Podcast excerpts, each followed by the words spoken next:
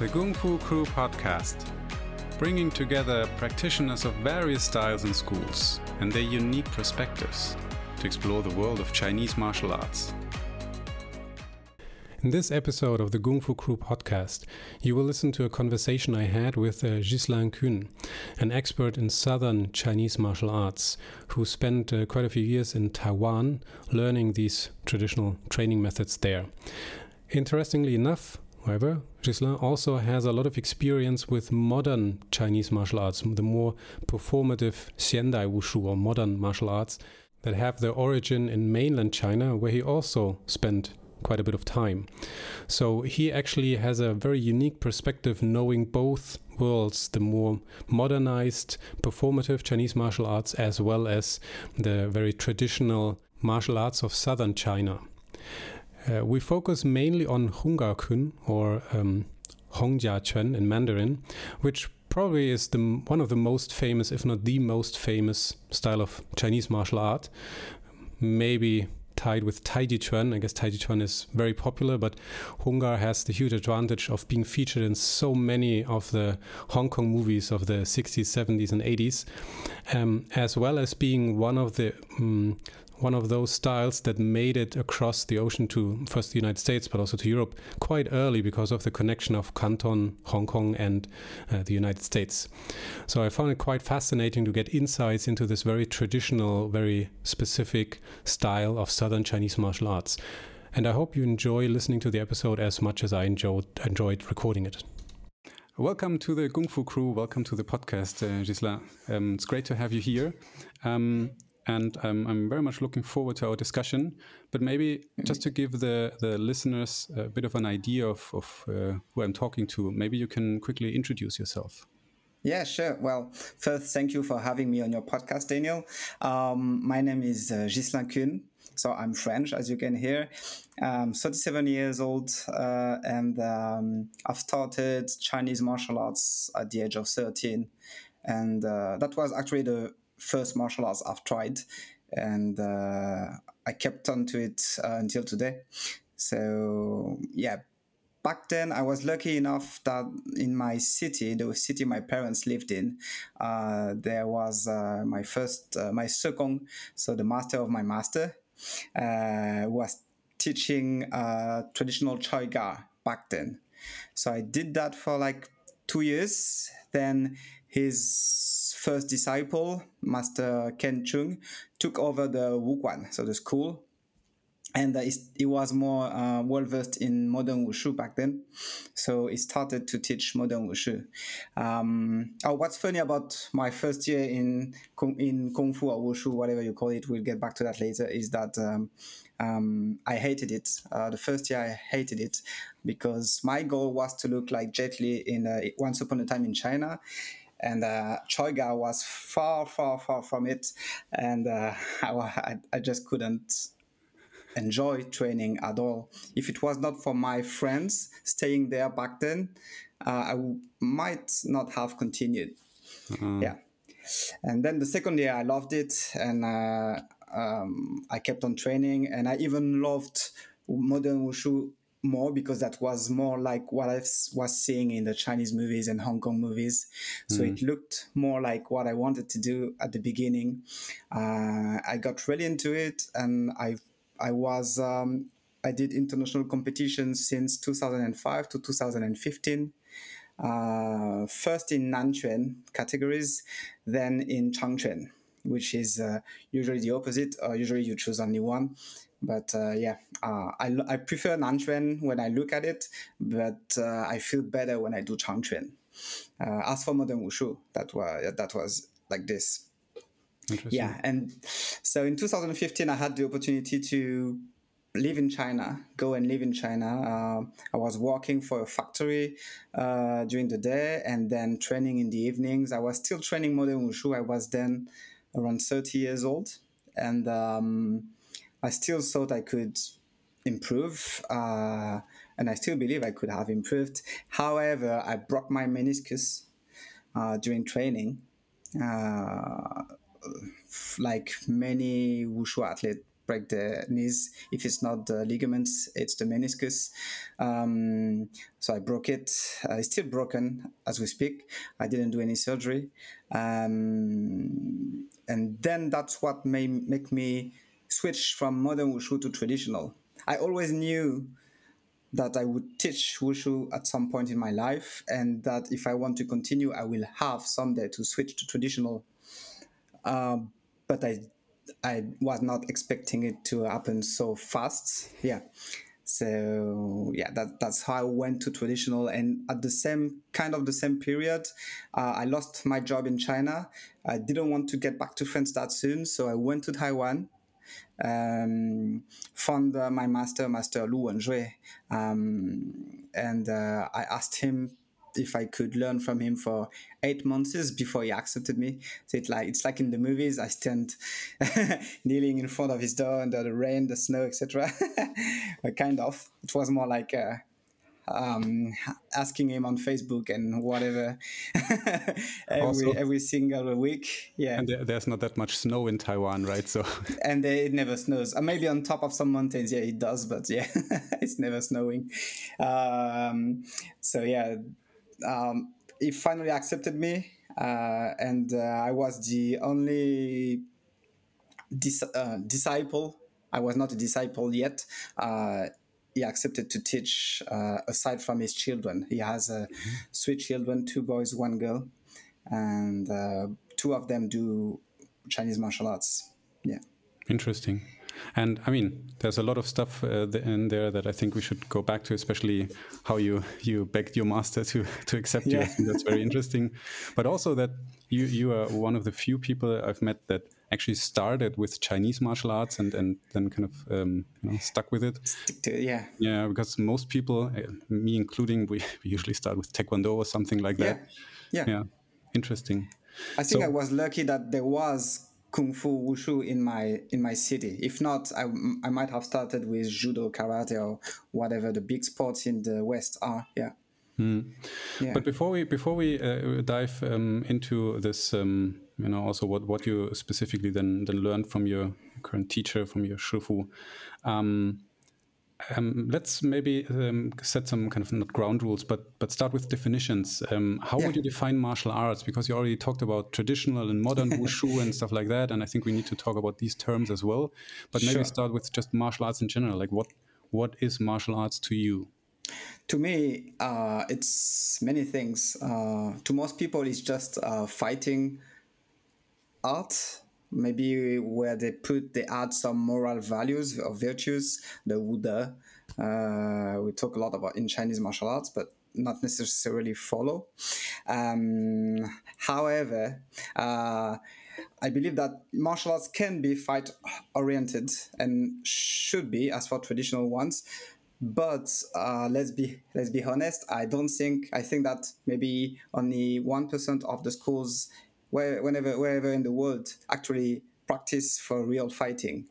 Um, I believe that nowadays it's not that it, it, I will I will say it's not efficient anymore, but it's not that the techniques or the styles are not efficient. They are efficient. It's just that the masters and the way we train and the practitioners, um, it doesn't suit uh, nowadays reality and it doesn't suit. We don't train for fighting. We train forms. We do train how if I punch like this, should I block like this, then hit like this. Eh? But that's mostly it. We don't spar with the techniques. It's mm. some schools do, of course. Um, uh, but most of us don't. And uh, I don't blame the schools. I know it's hard to find time, uh, adequate, legit people to teach that and to hold class and take care of every student and their physical integrity. Um, but uh, I think at least, if not if we can't teach better than that, at least let's be honest with ourselves and do not tell students that um, we this works and this is effective. And if you encounter any problem in the street, let's say, you should fight using my techniques. If you if you're not training for that, then do not say that. Just be mm-hmm. honest. Yeah, and I think it will gives a it will bring a, it will do a big favor to Chinese martial arts, who, which suffers from a lot of criticism, uh, especially nowadays with the um, the the fashion of combat sports, um, and I love combat sports. Um, so yeah, so martial arts are not only martial; uh, they can be good for health. They can help with confidence, uh, for socialization. You make a lot of friends uh, all over the world. Um, it's also a way of meditation. Um, there's a lot of stuff in martial arts, and to me, it's um, a whole culture. It's uh, everything. It's a, it's a real culture. It's something like the culture that was given to you by your parents and your family. Uh, it's something you learn, something you train in, something you live for, and this is you. You try to, at, at least for me, I try to apply the concepts and the values that have been taught by my masters in my everyday life, and uh, including health through training breathing, and other exercises. Yeah. Mm-hmm. So yeah, to me that's my definition of uh, wushu. I might forget some things, but uh, that's pretty mm. much it. Yeah. And now, now uh, at, at, the end, you already said that, that, your definition of wushu. So that is that the main term that you use? Yeah. Because there is kind of a gap, right? That like uh, in in the in the West, obviously, kung fu yeah. is much more common, which is actually yeah. a mispronunciation of kung fu. But then I mean, in China, people also use different terms. Obviously, wushu is the official one, but then a lot of people connect it to like modern competitive wushu. Like, yeah, I use wushu because after the Chinese, like you did, and um, uh, you know, in, if we're talking pure semantic, uh, this, I, in my opinion, this is more correct, and uh, especially in mainland China and in Taiwan. Uh, in Taiwan, they also have another spelling uh, they also call it uh, Kuoshu, so the national sport. And I've, I've heard it in China as well, uh, but it mostly refers to the Republican era um, practice of martial arts, um, which is still a strong feeling because most masters in Taiwan, uh, they are pretty much pro Kuomintang. So uh, there's a, a, a, big nationalism and patriotic uh, feeling behind that uh, that word, Kuoshu. Um, as for Kung Fu, yeah, as you said, that's everyone knows Kung Fu in the West or even in, in the whole world. Uh, to me, it mostly comes from, uh, of course, the Hong Kong cinema, because let's be honest, in uh, Cantonese and especially in Hong Kong, uh, they prefer to use Kung Fu. They use Mo Suk, Wushu in, in Cantonese, but they, they, they prefer Kung Fu much more. And Bruce Lee also um, also was uh, uh, always talking about kung fu, and most people are big fans of Bruce Lee. So yeah, it all comes together like this. Um, yeah, so I but I do use kung fu for marketing reasons. If I want to sell my class to uh, someone that never practiced, I do say kung fu mm. uh, because, as you said, in the West, wushu has a connotation of modern sport wushu. Um, yeah, so it's that's why I try to use wushu as much as possible, even on my channel. But uh, um, sometimes when you're confronted with new uh, with new people that don't know much about martial arts, you have to use kung fu and then slowly explain to them, either during the class or either during a, a discussion, what yeah. each term really mean. Yeah. I mean, I had a similar similar challenge, or I still have it. I guess I call this a Gongfu Crew podcast, but most people don't understand that Kung Fu is the actual pronunciation. Like yeah, that is how yeah, it yeah, should be pronounced. And then I think, okay, maybe for marketing purposes, it would be better to call it Kung Fu, but I somehow refuse to.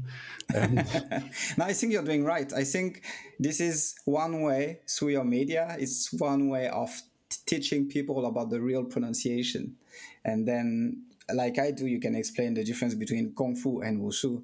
One's uh, a skill mastered through time and hard training, yeah. and uh, the other one is martial arts, wherever it can come from, China or Japan or anywhere else. Yeah. Yeah. So maybe then then let's talk a bit more specifically about also what you learned and, and trained. I mean, you, so you went to Taiwan. It's interesting that you actually started also with Southern martial arts originally, right before you got into wushu. But then you learned mostly two styles in in Taiwan from your teacher, correct? Yes, uh, you're correct. Um, uh, at the very beginning, I didn't know what my master was practicing. Uh, I got to know him, to know him through YouTube videos.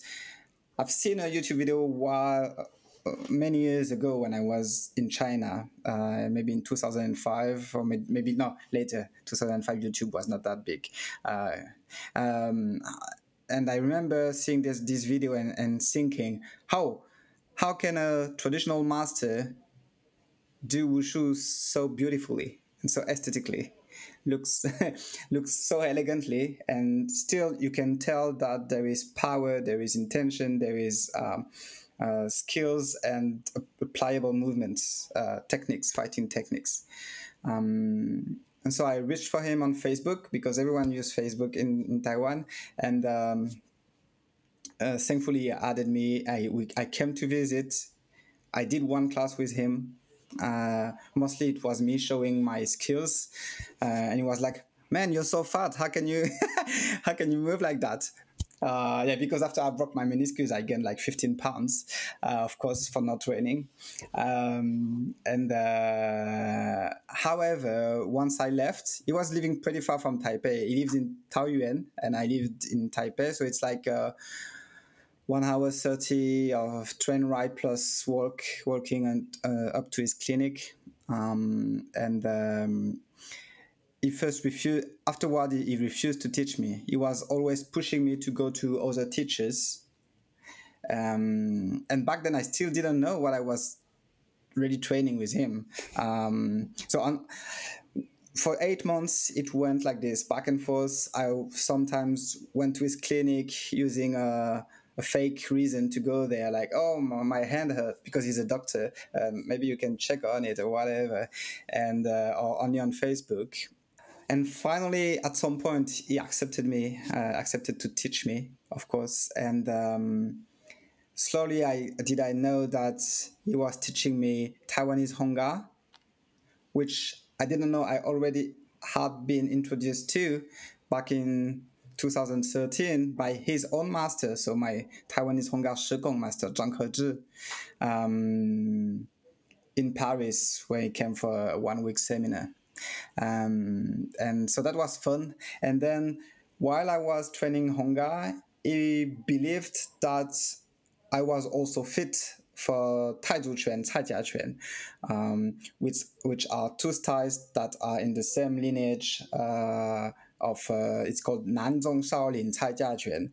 So basically Southern Shaolin Cai Jia Quan, where we use Taizu Quan as a basic before we become an indoor disciple and are able to learn further Cai Jia Quan. Um, so these were the two main styles. Uh, however, Master Lu um, is pretty well versed also in Bai He Quan, which he learned both from his father. He, they have a family style of Bai He Quan. White, white crane. Yeah, white crane, sorry. white crane, and especially shaking crane, vibrating crane, Zhonghe, uh, and also Tang Tanglang Quan. So yeah, there's there's like four styles, but I've mostly learned two Hmm. Two or three. so yeah. his Tanglang is southern praying mantis or the northern one from Shandong? It, it's northern. Yeah, okay. it's not uh, Choga Tanglang or whatever. Yeah. It's uh, it's Babu Tanglang. Yeah. Interesting. Yeah. And when you said like he accepted you as a student, was that already because uh, this is also quite interesting. I mean, it's different mainland and Taiwan, and then it's different in northern and southern China, like the Baishi, like the, the yeah. like the tradition that you actually like ask for teaching and then you accept it and he becomes your shifu. Was that already like part of his teaching, or what did he? Was it just like to get in the door and say, hey, let's let's maybe can can I please learn at least something from you? Yeah, so the the way it happened was yeah was just as you said. Uh, I was just learning something from him. Um, it, I was not yet a disciple. Uh, in 2018, it took me to his Tai, Taijia master, Master Lu Songti, in Taichung, so in the center of Taiwan. And um, I did uh, indoor ceremony. Indoor, I wouldn't say disciple, I would say student. I don't know how to translate that in, in English. It's mm. called 入门仪式 and not 拜师仪式. So it's really indoor. It's entering the gate, if we translate that literally. Uh, it's just to say that I am a student of Master Lu Wenzhui through the Cai lineage, but not yet his disciple. And then in 2019, after I, I pushed my master to take me as a disciple and his children, actually, because they were not his disciple as, uh, uh, as well. So we, all three of us, went back to Taichung and we did the Baishi Yishi, the, the Baishi ceremony. Uh, yeah, that, that's how it went from just a normal student to a disciple today. Mm. Yeah. And I mean, you mentioned that so you saw the YouTube videos first because this really interests me, like how people choose their teachers. And again, I mean, this is actually similar to the other stories that I've heard so far on the podcast. This, oh yeah, you know, I, I saw that that the teacher and I thought, yeah, this is it. Can you elaborate a little bit on it, what, it was? And also, I mean, obviously, it, it, took a while for you to kind of, you had to lobby him to actually, you know, uh, start like learning in, in earnest. So obviously, there was something that fascinated you, right? Yeah. Um, like I said earlier, the first thing that fascinated me is the way he moved. Uh, coming from modern wushu, it's uh, I do love traditional styles, but mostly northern because visually they're more aesthetical for most of them than the southern styles. Again, with a modern wushu point of view, from a modern wushu point of view. Um, but so that that's the first thing. I was like, man, traditional wushu are usually so ugly, especially uh, if, if we say we were, I was talking about Tai Chuan. Tai Chuan is uh, is really ugly. It's really basic. It's bam, you just pierce, you just push. Uh, sometimes you got the teeth together and yeah, straight on the neck. Mm-hmm. Um, and this looks this looks weird. It looks yeah, it, it looks bad. So that's what I loved uh, about him at first. Then I understood, besides looking good, when I met him, that he was actually knowing what he was doing. It was not only forms, but man, he has um, arms that are strong as steel. When he blocks or uh, hits you, it's it's so painful. Um, and he lives he lives for wushu. Um, it is exactly like many of us and like I try to do. I try to put wushu in my life and my life into wushu, and that's exactly how he lives. So he's uh, he's one of the most famous Chinese traditional medicine doctor in Taiwan, uh, especially renowned for his uh, bone setting uh, techniques. Uh, so without surgery, and it just sets the bones together. And to me, I was like, wow, that's like the real Wong Fei Hung, you know, uh, a real master. And then in his clinic, you see all these weapons, uh, the wooden dummy, uh, the iron dummy, whatever. Every time he have some spare time, he would train. He, he would train. He works from 9 a.m. to 11 p.m., but no matter what, he would train every morning and if ever if he ever has time has time sorry in the afternoon or on the weekends he would also train. And every time he goes even when he goes for a trek with his wife uh, for hiking he would take his sword and practice on top of the mountain like a, a real passion you know um, a real immortal. So um, that that's pretty funny. Yeah uh, let's say that I was fascinated by his visual aspect, his aesthetic, but I fell in love with his kind of wushu and mindset uh, when I got to know him more. And um, also, he's very about health. Being a doctor, he's very about uh, training for health. Though he loves also fighting and uh, um, he, he, also loves MMA, which is funny for traditional, but I had to say it. Yeah, he's 63 years old, but he loves MMA. I took him to a few MMA match in Taiwan. He was always super happy about it. He loved it. Yeah. Interesting. And yeah. I mean, you mentioned it yourself. So in the beginning, you said, "Oh, you want to be like Jet Li in Once Upon a Time in China, where he actually plays Wong Fei Hung." Yeah, yeah, right. And then exactly.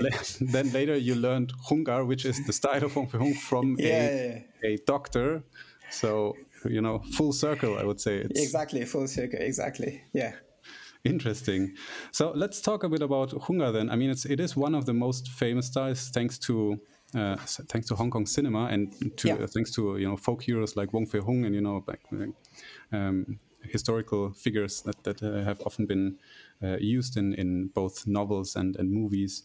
Um, So how how how does like what does training in Hung Gar look like? So what what uh, what can one expect when and or maybe also how did you start training with your your master? I mean, you already had a background, obviously, but what does training look like?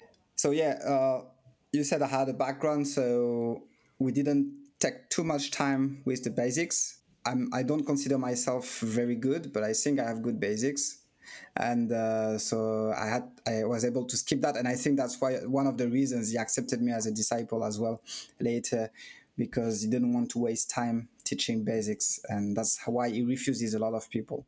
But yeah, uh, for the Hung Gar, uh, first I started with the forms because I didn't know yet what I was training, and uh, so he was just teaching me. So I, the the first forms I remember were the iron fa- iron iron fan and uh, dragon dragon shape. Mm, so let's say a typical class would be training, uh, warming up, of course, but the, the, traditional way. So it's just holding positions. So that's what also we call basics. Uh, Mapu a lot. Uh, Hung Gar, should it be Taiwanese or Hong Kongese, uh, has the same effect on your legs. It, it kills your legs every uh, every any training. It's super hard on the legs. Uh, we also would train the, the forearms especially by hitting stuff for ourselves with uh, with uh, with my master.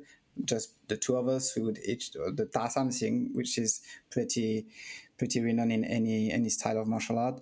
And uh, also we got. Um, yeah, after the conditioning and the warm up, we would go through the forms, and during the forms, he would teach me the fighting application of every movement. Um, then that's for a typical class. Uh, there were other classes, for example, on every Saturday morning, I would come very early to his clinic, so he would still be sleeping or waking up. And during that one hour of time, I would be doing only wooden dummy, but that wooden dummy is not a Hung Gar wooden dummy, it's a white crane wooden dummy, his family white crane wooden dummy, which is much bigger than the classic Wing Chun dummies we see. And uh, we really, we're already hitting the dummy. It's, it's also a conditioning that I had to do. I did it uh, every Saturday morning for, for six years and uh, yeah that was pretty fun. And then we would start with some breathing exercises mostly coming from the taizu and uh, sometimes from the um, from the white crane and then later again goes through the Hung Gar forms and the applications. Uh, yeah so that's so a typical training yeah so what I understand uh, is then that you kind of, I mean, kind of skipped basic training because you already did a lot of stance work before. Like, uh, yeah. like that would be basic training, like stance work, or also like practicing basic punches or blocks, or like what what other stuff would be part of the basics yeah, uh, part of the basic, yeah, the, the, the, of course the stances, yeah, the the way you punch, the the, the body alignment. We I I would add in the basic the conditioning, and when I say conditioning, I'm talking about all the physical abilities like uh, speed, endurance, strength, springiness, uh, whatever. Um, so I already had all that kind of. Uh, what I was lacking is, uh, of course, the, maybe the understanding of the Hung Gar concepts and principles, and uh, a bit of traditional reinforcement because I never did it uh, only on the on my very first two years of kung fu, but I forgot everything about it. But uh, yeah, so it was mostly we would skip all of that mostly, and because I was teaching boxing and strength and conditioning in Taiwan uh, in a few gyms, so I was already trained in these uh, physical abilities. And you mentioned concepts and, and or principles of Hung Gar. Like, yeah. what are those? Can you can you elaborate? Uh, so there's the statodynamic. I don't know if you say that statodynamic in English. Uh, for example, the the Q saw here, the Q saw, the Jiao Shou, the bridge hand. When you when we push when contracting and holding the breath in the dantian, then releasing all of it. That's what I call static. It's, it's both static and dynamic yeah, so it, it's uh, using isometric tension, right? Like where you yeah, isometric the, tension. Yeah, the resistance exactly. of your own body. Mm-hmm. Yeah, uh, a lot of isometric tensions, uh, the breathing techniques. Um, the I call it the flow, or you can call it the kanjue in Chinese, uh, of the style. which is which was very different, especially because, as I said, I started with Nanquan, but I did a lot of Changquan afterwards in competition. So I kind of forgot everything, and my my movements were too wide. Uh, thankfully, Taiwanese Honggar is quite wide, uh, or even contemporary Hong Kong Honggar is pretty wide compared to Taizuquan, for example. Uh, so I had less trouble to practice Honggar that I'd had practicing tai Taizuquan. And when you say wide, you probably also mean the stances, right? Because a lot of yeah. southern southern Chinese martial arts are defined by the sun uh, sanchin, right? Like the, the this very close, narrow stance that you often see. Yeah, uh, yeah, exactly. Uh, the in Honggar, what we call the Seping Ma, so the the Mapu, yeah, um, it's pretty wide compared to other southern styles. I mean, you can find similar wide Mapu or is, uh, any other stance in Choy Li Fut maybe, hmm. and in other likewise styles, but maybe in Choga, but um, yeah, most of them, like you say, we have the Sanjiao Ma, or the it's called either Sanjiao Ma or Wu Wu Bu 50-50 step uh, where we just uh, shoulder width apart and one foot above in front of the other and that's pretty much our stance all the way and we just get we just sit down on that stance and that's the case for taizu uh, white crane a lot of especially in foot in Fujian styles and hakka styles yeah yeah, and this is also what was then transmitted to Okinawa, right? Uh, where you have yeah. a lot of traditional karate styles using this this very compact structure. Yeah. Yeah, exactly. Yeah. yeah. and it's interesting, yes, because uh, like like I said, Choy Li Fut, for example, has much wider movements and, and flowing movements. But I guess there's also the theory that, that there was a direct northern influence, which might explain mm. why it's quite different from some of the other. It does, yeah. yeah. It does have a strong northern styles influence. Mm. Yeah. And you mentioned so you mentioned isometric uh, uh, tension or this this uh, like using using isometric tension for practice. And before you also said that when you refer to uh, again like obviously the, the modern wushu perspective that the styles would yeah. be ugly where people like clench their jaws and something that would be also part of this right this idea of yeah that would also part of the tension yeah so basically, when, when you when you said that you kind of skipped sort of the basics, or you already had yeah. a lot of the basics, you you then kind of started with intermediate training, but it has to go from there somewhere, right? There has to be an advanced level of training as well, or is, like what what would that look like in in Hunggar? You mean a, a more advanced training than intermediate yes. training? Yeah. Yeah. Um, I would say through the forms. Um, we could say that the forms in Honggar could be separated, especially in Taiwanese Honggar, the one I know the best. Uh, they can be separated uh, in few levels. You got the very basic one, like the Luohan Sepazhang, the 18 Arhats palms, or uh, the Muifai Kun, the plum flower form. Uh, even some of the pillars, like the Kungji Fokfu Kun, the uh, I don't know how to translate that, or the tiger and crane I mean, they are very hard forms because they are very long and demanding, but the techniques, in my opinion, are not that hard. I would I would consider the Fu Hok, the tiger and crane form, uh, an intermediate level, and then the Titit Kun, the Jie Quan, iron wire form, and then other forms more advanced. Uh, for example, of when I talk about other forms, one thing about Taiwanese Honggar that is very specific to it is that we got three monkey forms and we got um, a lot, a, a, a, huge part which is drunken boxing. We, uh, we got six weapon, uh, six empty-handed drunken forms and eight weapon drunken forms. So that's a total of 14 drunken forms, and which is a lot.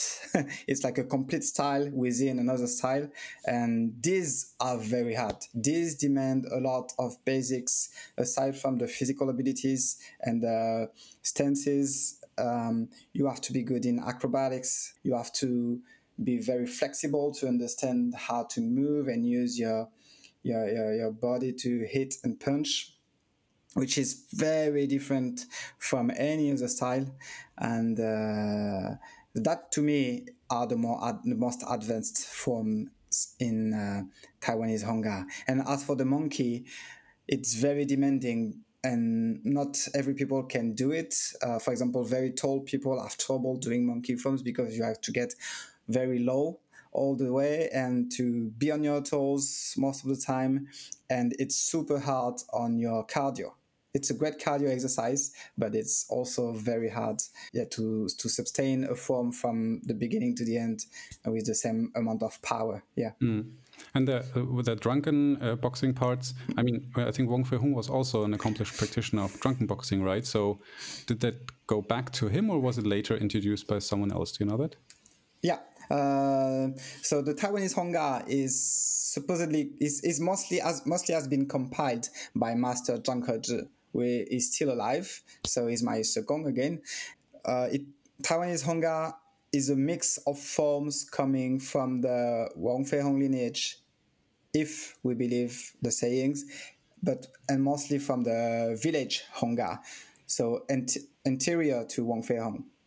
It was there before Wang Fei Hong, and it's very different. If you look at village Honggar and compare it to what we know as Hong Kong Honggar nowadays, it's completely different. So we do have a mix of that, and uh, I'd say if you trust the saying cons- uh, con- regarding the Wong Fei Hong lineage, it's because uh, one of Master Zhang Hezhi's master, his main master, let's say, which is Master Lin Jiakun, supposedly was a disciple of Wong Fei Hong, but according to the dates, I've, I've done my research, it doesn't match. okay, so he might have learned Wang Fei Hong lineage stuff. Uh, maybe he has, but Wang Fei Hong either was dead or Master Lin Jiakun was three years old when he learned from Wang Fei Hong. Okay. Yeah. So I know, I know, I know, I'm, I will be uh, uh, scolded by many of my Shixiong and my uncles for saying that, but I, I like to do my research and uh, I like to be uh, honest about my practice. So yeah yeah it's, it's uh, very it's very common isn't it that also in, in, even in families like I've, I've seen with a lot yeah. when, when for example the father who's a famous teacher maybe passes away when the kid was like super young they would still claim like oh yeah i learned so much from my father and that exactly you were, you were four years old back then. Yeah it's very common. We we we always need to to to have a bigger a ego than what we already have, uh, especially when we are a kung fu master. Uh, uh, it happens a lot in Wing Chun as well. Everybody is, is Ip Man disciple. Yeah. No matter the style of Wing Chun you do. So that's funny.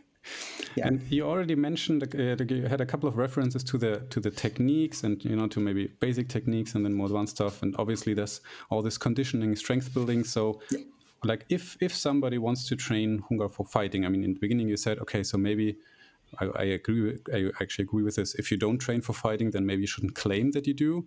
But obviously, you can train this for fighting if you want to.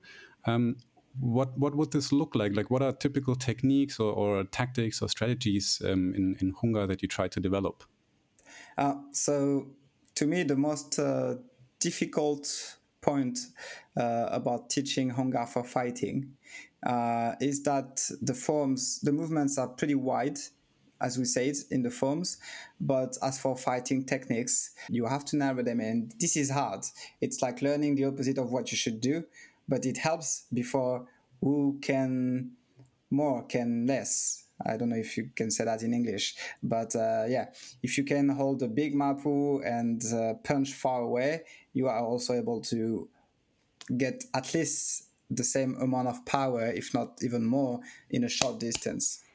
Um, aside from that distance consideration, you also have to build reinforcement is a big, big part in Hung Gar and even in Taizu Chuan because we block and we hit a lot with the hands and the forearms.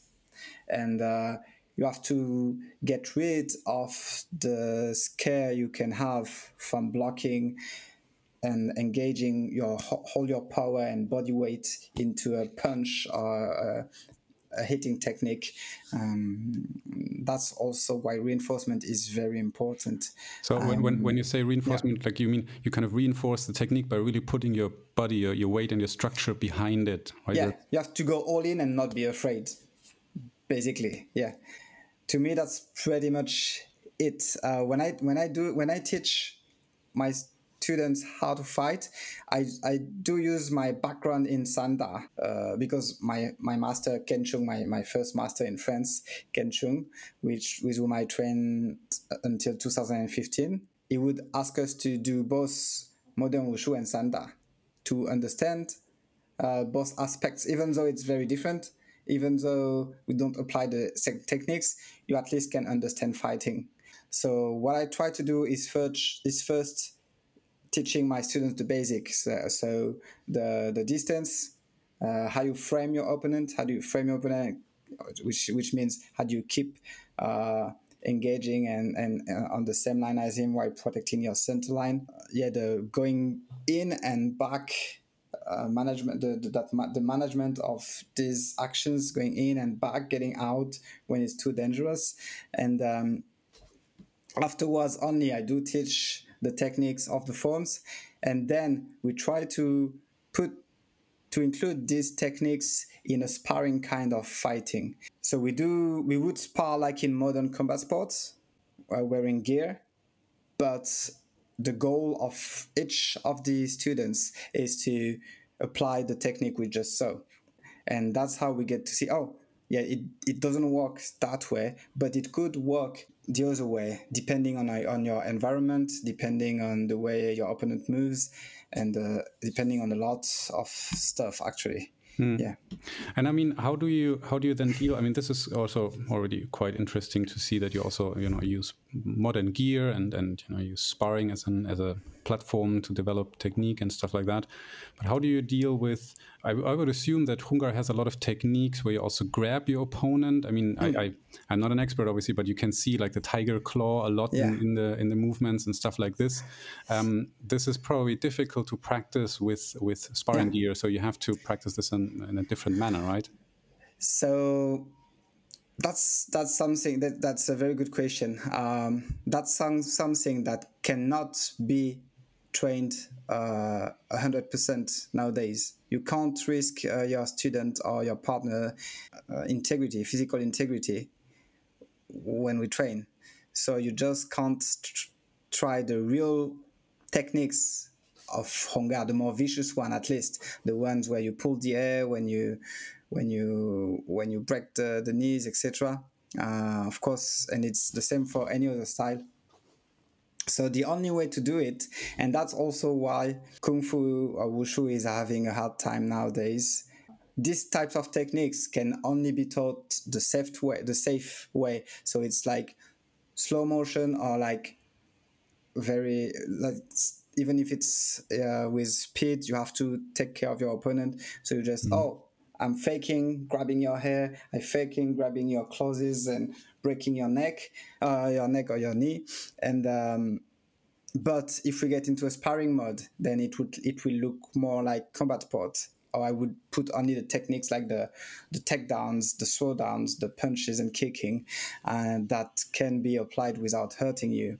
Um, that's the whole problem. But again, you have to be honest. When I teach such techniques to my students, I say, guys, this might work or it might not work depending on who's your opponent and where you are.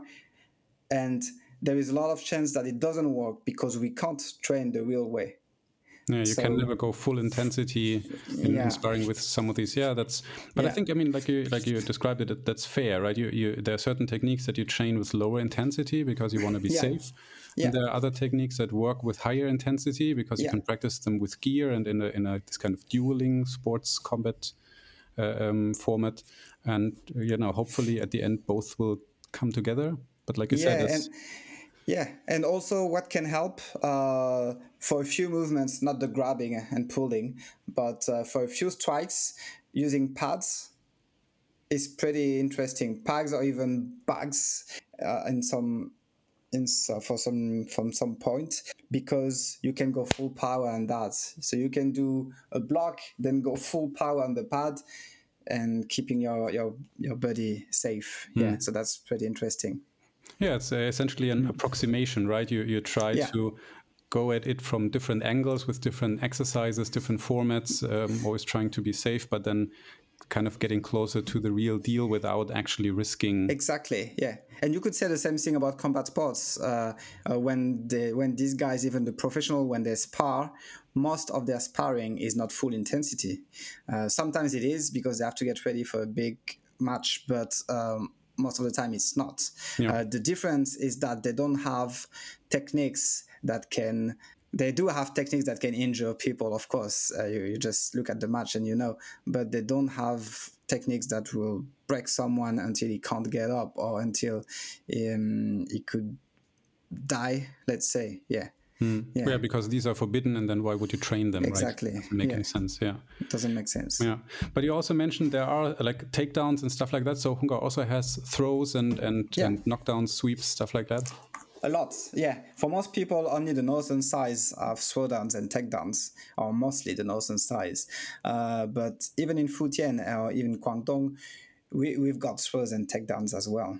One of the reasons the positions in are, are that wide and similar to the northern styles is because there are a lot of throws. It's just that we don't hold the mapu the same way. Mm. Uh, yeah. Um, and uh, yeah, even in Fujian styles, most of the grabs and stuff like this, they end up with a, a throw or a takedown. Yeah. You already mentioned conditioning um, and especially like like toughening up or hardening the body and stuff like that, and then isometric tension for strength building. But I would assume, or at least that's my my knowledge uh, of of Hung Gar and styles like that, that there are, there are also a lot of interesting direct like strength training exercises. Like with, uh, yeah. I, I remember something like with sandbags, like that you throw around and you grab. But like, what what exercises do you have there? Like, what's what's interesting regarding strength training? Um, What's interesting, uh, we got, I'm sure you've seen it, uh, we place a heavy bar. It could be a barbell or any other, other thing that's pretty heavy, and you make it roll on your forearms to condition your forearms using your isometric uh, tension. And um, of course, the exercises I've, I've, talked about before. We do have um, a bag. We actually, it comes from a Thai Jiaquan, but most Thais share the kind of same of conditioning uh, tools. So it's a bag made of um, fisherman's net, fish net. We fill it with uh, rocks about that big, so not not too big, not too small. Mm. And then like, we like marbles, the size of a big marbles. Uh, a, a, big, a bit bigger than marbles. Mm-hmm. Yeah, and uh, we throw it in the air. Then we try to catch it, especially with these three fingers, so the thumb, the index, and the major we try to catch it and bring it back, then throw it again in the air, pierce, grab, and again and again and again. This is super hard finger conditioning. We don't do it a lot because it's very hard on the fingers, uh, but we do that. We also have um, a box full, filled with. Um, it can be filled either with metal balls or with uh, uh, black black beans Oh yeah, yeah, yeah. The yeah. beans, yeah. Black mm. beans, and then you just.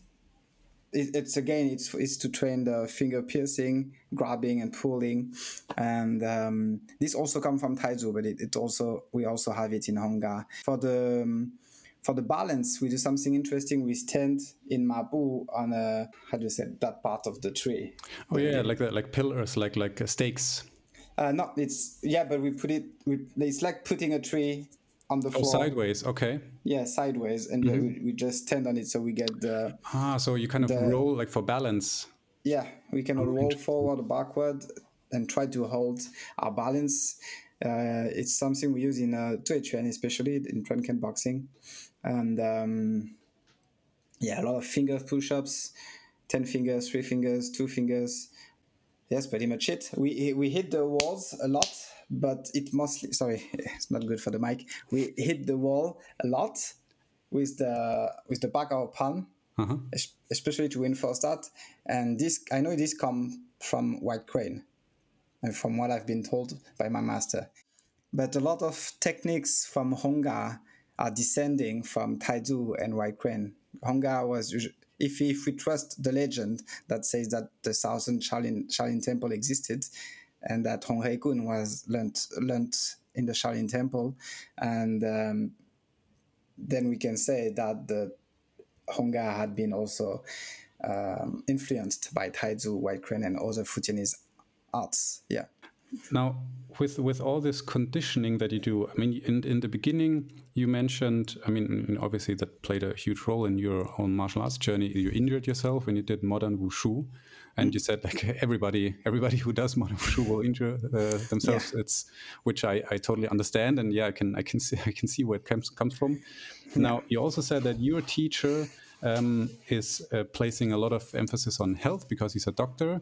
Um, yeah. Now, I would assume that some of the conditioning exercises you already mentioned, like with the fingers, you have to be careful, right? So, hmm. like, what what role does health play in Hungar training, and how do you like how do you define health? Like, what are you going for? How do you protect it or boost it or or restore it? Like, so as if we take the the conditioning examples I just gave, uh, whereas back in the days people were doing maybe 300 or 1000 rep of ex- exercise per day following my master's principles you just have to do a few every day maybe 10 to 50 uh, to prevent to in, in uh, worse worse injuries also we also also of course we put the dit da jow the um, how to say that the I, Chinese. Uh, yeah, I mean, I only know tiger balm, but it's it's a, it's different. It's the translation is different. Like it's um, yeah, it's different, but yeah, it's uh,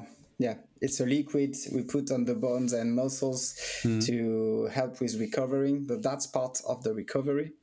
We do a lot of breathing exercises. Uh, so in our Tai Chuan lineage, the Southern Shaolin Baduanjin, which is slightly different from the uh, Northern Shaolin Baduanjin uh, is something we have to do every day. And uh, we also have the Bai He Jing Jing, which is uh, it, it, says Yi Jin Jing, right? But uh, it's pretty different from the Yi Jin Jing and has mm-hmm. a lot of uh, white crane principles. And as for Hunga, we do the Tie Xian Quan, the iron wire. These are mostly for understanding how to breathe, regulate your your bad chi and good chi in your body. But I, don't like to talk about qigong. I don't like the word qigong. Again, I think it's good for marketing, but I don't think uh, it's good to make people understand more about Chinese martial arts. And uh, aside from the breathing techniques, it's also good for your postural and biomechanical um, alignment, your your your yeah your spine alignment and stretching um, with a lot of spine stretching and muscle stretching through the exercises I just gave, I just talked about. Yeah.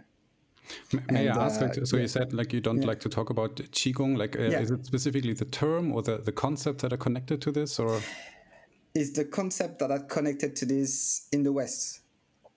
In the West, when you say qigong, it often bears a mystical part, whereas in China, it's nothing mystical. And actually, in China, it's pretty rare that people talk about Qigong. I mean, they do it, it's included in their practice. Should it be internal or external? Uh, or should there be even external and internal styles? Everybody puts, puts Qigong or breathing and Tuna techniques in their practice, um, but they don't talk about it. In, in the West, I don't know. If, for Germany, but in France, there's so many gurus that love to talk about qigong and say if you do that, yeah, you can whatever you can kill someone with your finger or you can just uh, uh, cure cancer or whatever. It's so it's so bullshit that i don't like to to use the, the term. Mm. yeah it but that's because of how we use it in the west. It's not because of its its true concepts. Yeah. Yeah i mean i i also noticed that I mean, even I mean, I, I trained Tai Chi Chuan in, in China, yeah. right? I, I, did train some other stuff um, in, in here in, in, Germany, but yeah. um, in in China it was always Tai Chi Chuan, um, and also now with Nabil, like Qi as a as a term, it's never really used. It's also not used by the Chinese actually. Yeah. Like I mean, again, we're talking about Tai Chi Chuan. People would assume that everybody talks about Qi, but it's actually it's not a not a concept that is, is super important within the practice. People talk way more about Jin, like force yeah, or, or exactly. structure, or uh, like I said, breathing and Dantian, obviously. But it's very pragmatic and physical in many ways, actually. Yeah, yeah, I agree. How then does like do do mindfulness and introspection or even meditation. I mean these are also all terms meaning slightly different things but um, does this play a role in hungar training? I mean you, you, mentioned before like as a kung fu master obviously we all need a big ego and i think that's a big problem.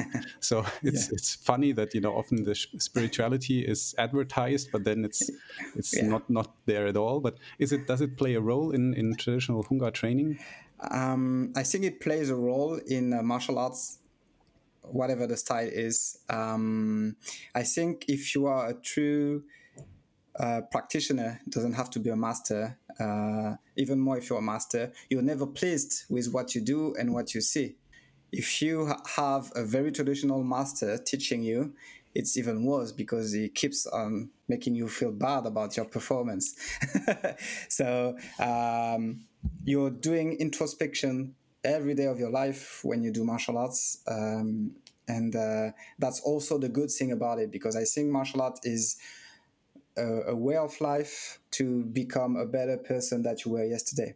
So introspection helps with that.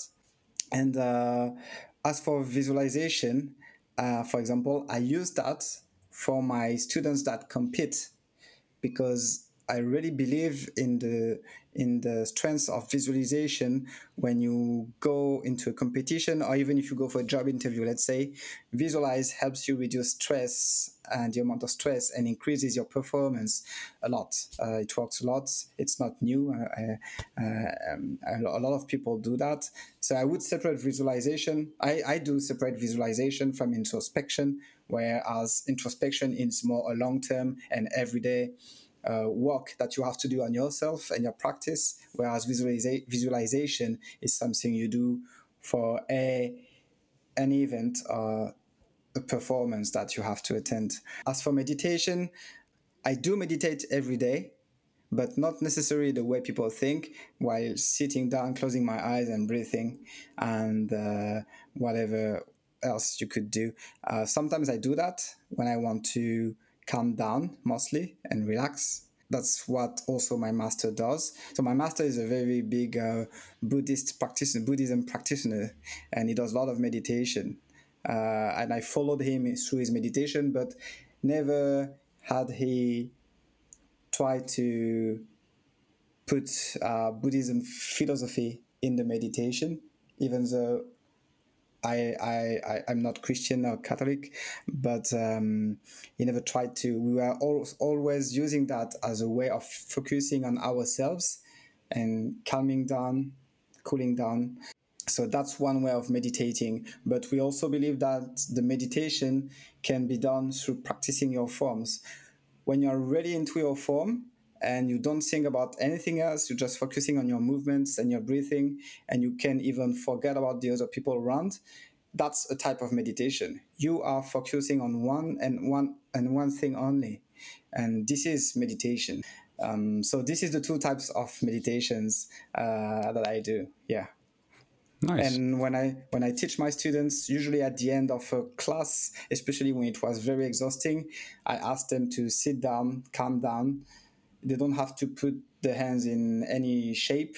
They just have to relax, close their eyes, breathe, and that this is where I ask them either to visualize if there are any competitions or performance ahead, or to introspect, do introspection and think about what they've gone through during the class and what they could have done better, what they achieved, and in which what was great, good, uh, what they can improve. Yeah. Hmm, so you include it in a very kind of organic and pragmatic fashion in your own teaching. Yeah, very. I try to be pragmatic yeah, as hmm. much as, as I can. Yeah. So you're, you're teaching now as well in, in back in France, right? So you went back to France and you're, you're, teaching. Yes, I've, I've been back for less than six months. Uh, I've done some seminars, but in France, uh, we start the sports season in September to June. So, yeah, next September, I will be starting teaching uh, mostly Taizu, Sanda, and Lion Dance in the in Paris. Yeah. So Taizu Chuan and, and so would be kind of the foundation, and then people would maybe later on move on to Hungar. So you, you wouldn't start um, uh, teaching uh, Hungar, or? To be honest, uh, I'm not sure yet. I don't think Taizu is a good basic for Hungar because it's very different from from it, it, shows. Uh, um, but people that are interested in Taizu and Tai Chuan, so let's say Fujianese styles, Hokkien styles, uh, of course, would go to Taizu.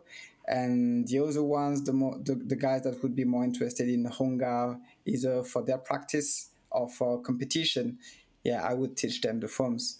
So, so far, since I will be teaching Taizu mostly at the beginning, I plan on teaching Hunggar, especially during seminars.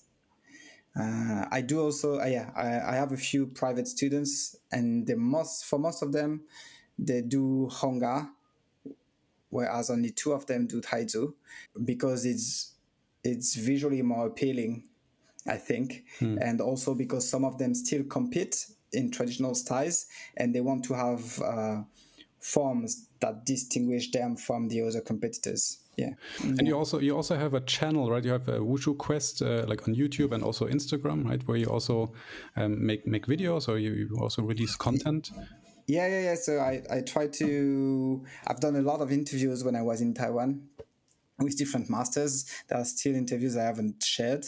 Uh, I'm pretty I'm pretty far behind on editing. It takes too much time. But yeah, uh, my Wushu Quest channel on YouTube, uh, where I share interviews or insights or I introduce styles. Doesn't matter what you practice and uh, what you think about it. I try to be open and to do to do videos that don't say this is the best style and your style is shit. Uh, I try not to do that because I think everyone has something good in their practice. And um, yeah, the Instagram I share I, I, share the same thing and also more personal stuff, uh, either for personal training or or whatever happens in my wushu journey. And uh, my Instagram is uh, gk underscore wushu quest. Yeah. Yeah, I'm I'm, I'm gonna also gonna put it in the in the description so maybe people go you. check it out and yeah yeah after this podcast it's gonna blow up you know gonna be huge yeah I'm gonna be a star yeah um, so maybe to wrap this up like um, I, think we already touched upon this a couple of times but how do you, how would you like to see I don't know, maybe not not all of Chinese martial arts that may be too big, but like specifically also the, the type of martial arts that you teach and that you practice, the, the community around it. How would you like to see this develop? Like what what what are you hoping for like in, in the future? What I'm ho hoping for the most would be that people come along together, uh, get along. Uh, mm. It's, I mean, we are already suffering and we've been suffering for decades uh, about bad reputation because either it's not applicable or it looks too much like what we see in the movies or whatever. Yeah, Kung Fu is suffering about it. And adding to that, that many masters or so called masters spend their time criticizing other practitioners or masters, it doesn't help. Um, it's, uh, the, it's a common it's a common understanding that uh, if we come together as one, we're stronger than if we're all apart, right? So it, it would make sense that we get along together. So I hope maybe against a common enemy that we can come get along. Uh, but I'm a pessimist and I don't I don't really see that happen. But I do still hope for. And that's one thing. And the other thing I think doesn't matter what other people think about what we do. Should we be even the legit masters or teachers, we should keep on transmitting. We should keep on teaching. This is super important because if we get criticized and we don't do nothing about it, okay, we do, you don't want to get along, it's fine, but at, at least share what you've learned with other people. Uh, or else you're not much different from these old masters back in the days that refused to teach foreigners because they, it had to stay in their community. That's how styles died and are still dying today. And if we keep doing that, not only people will keep laughing at Wushu, but they will be right about it. And no styles, no legit master will be there to say, no, that's not the case. We actually had have good stuff, and this is what the good stuff we have. This is what we have. This is what we can share. So do share, do not feel um, do not be against online teaching either. Uh, I I'm not. I do teach online, and I I don't think it's the perfect thing to do. I think, of course, physical teaching is the best, uh, but especially for people that already have basics but can't find either a good teacher or too far away from a school to or just I don't know they do a night work so they can't go to class because in the West most classes are in the night, uh, in the evening. Man, you can't stop that person that genuinely wants to train from training just because you think, eh, online training is shit, it doesn't work. No, you have, I think you have to teach and you have to use all the tools that we have today to share Wushu to the world. Yeah. That resonates a lot with me, and, and maybe I can. I, I probably can't take away the pessimism, but I, I, uh, I share the, the the hope that you know that there is more collaboration and more like a mutual understanding, uh, or at least it should be possible to have more of that. And um, yeah, maybe I'm, I'm, I'm hoping that actually you know also this podcast can help a little bit, because my impression is that when people also kind of fight amongst each other, like when they criticize uh, criticize other styles, it often starts by one person saying like, "Oh, we do like I don't know Mabu like this because it's the best way." Yeah. And, and then what what's lacking is like what's the purpose behind it? Like why are you doing it this way? So maybe you think it's the best because it serves your needs perfectly. Yeah. But maybe we have a good reason for doing it differently. Now, I think if somebody doesn't have a reason for doing it and just says like, yeah, it's always been done that way and it's, it's the best way, then I think it's a problem. But as long I think as there's an understanding of why people train and and you know also then spar and fight that a certain way and, and whatever, I think that's absolutely fine. But we have yeah. to make sure that this understanding is shared more and that, that we, uh, uh we really understand why we are doing what we are doing. Yeah, yeah. Yeah, I agree. And um, um, if if I try to be optimistic, I would say that the new generation, which I think you and I are part of, are actually less about fighting each other and actually try to get along and try to share more about oh my style has it. What does your style have? What, what, what is good in yours that's not in mine or whatever. And uh, on that part i think this is better than let's say even 10 years ago or 20 years ago. Um, yeah. yeah. Especially in the West. Yeah. Yeah, I agree. And I think that's a very nice, hopeful note that we can end the episode on. So, exactly thank you very much for for sharing all your, your experience and also giving us insights into your Hung Gar training. Thank and, you um, for having me. Yeah, you're, you're very welcome. Um, I think uh, you know I I have this idea of you know maybe then at some point starting a second season where we talk a bit more about like meta topics, um, like like you know culture and Chinese martial arts, maybe comparing mainland and Taiwan stuff like that. So yeah, um, yeah hopefully you will be back for for one or more of these episodes, and then yeah, I'd be happy to. Yeah, sure. Thanks. All right. Then see you soon. Yeah. See you. Thanks for listening to this episode. I hope you had a great time. The next episode will air next month. And until then, feel free to check out our Instagram account where we also feature some of the people we talk to, other practitioners and teachers of Chinese martial arts, and anything else that might be interesting in the world of Kung Fu. Thanks, take care, and hope to meet again.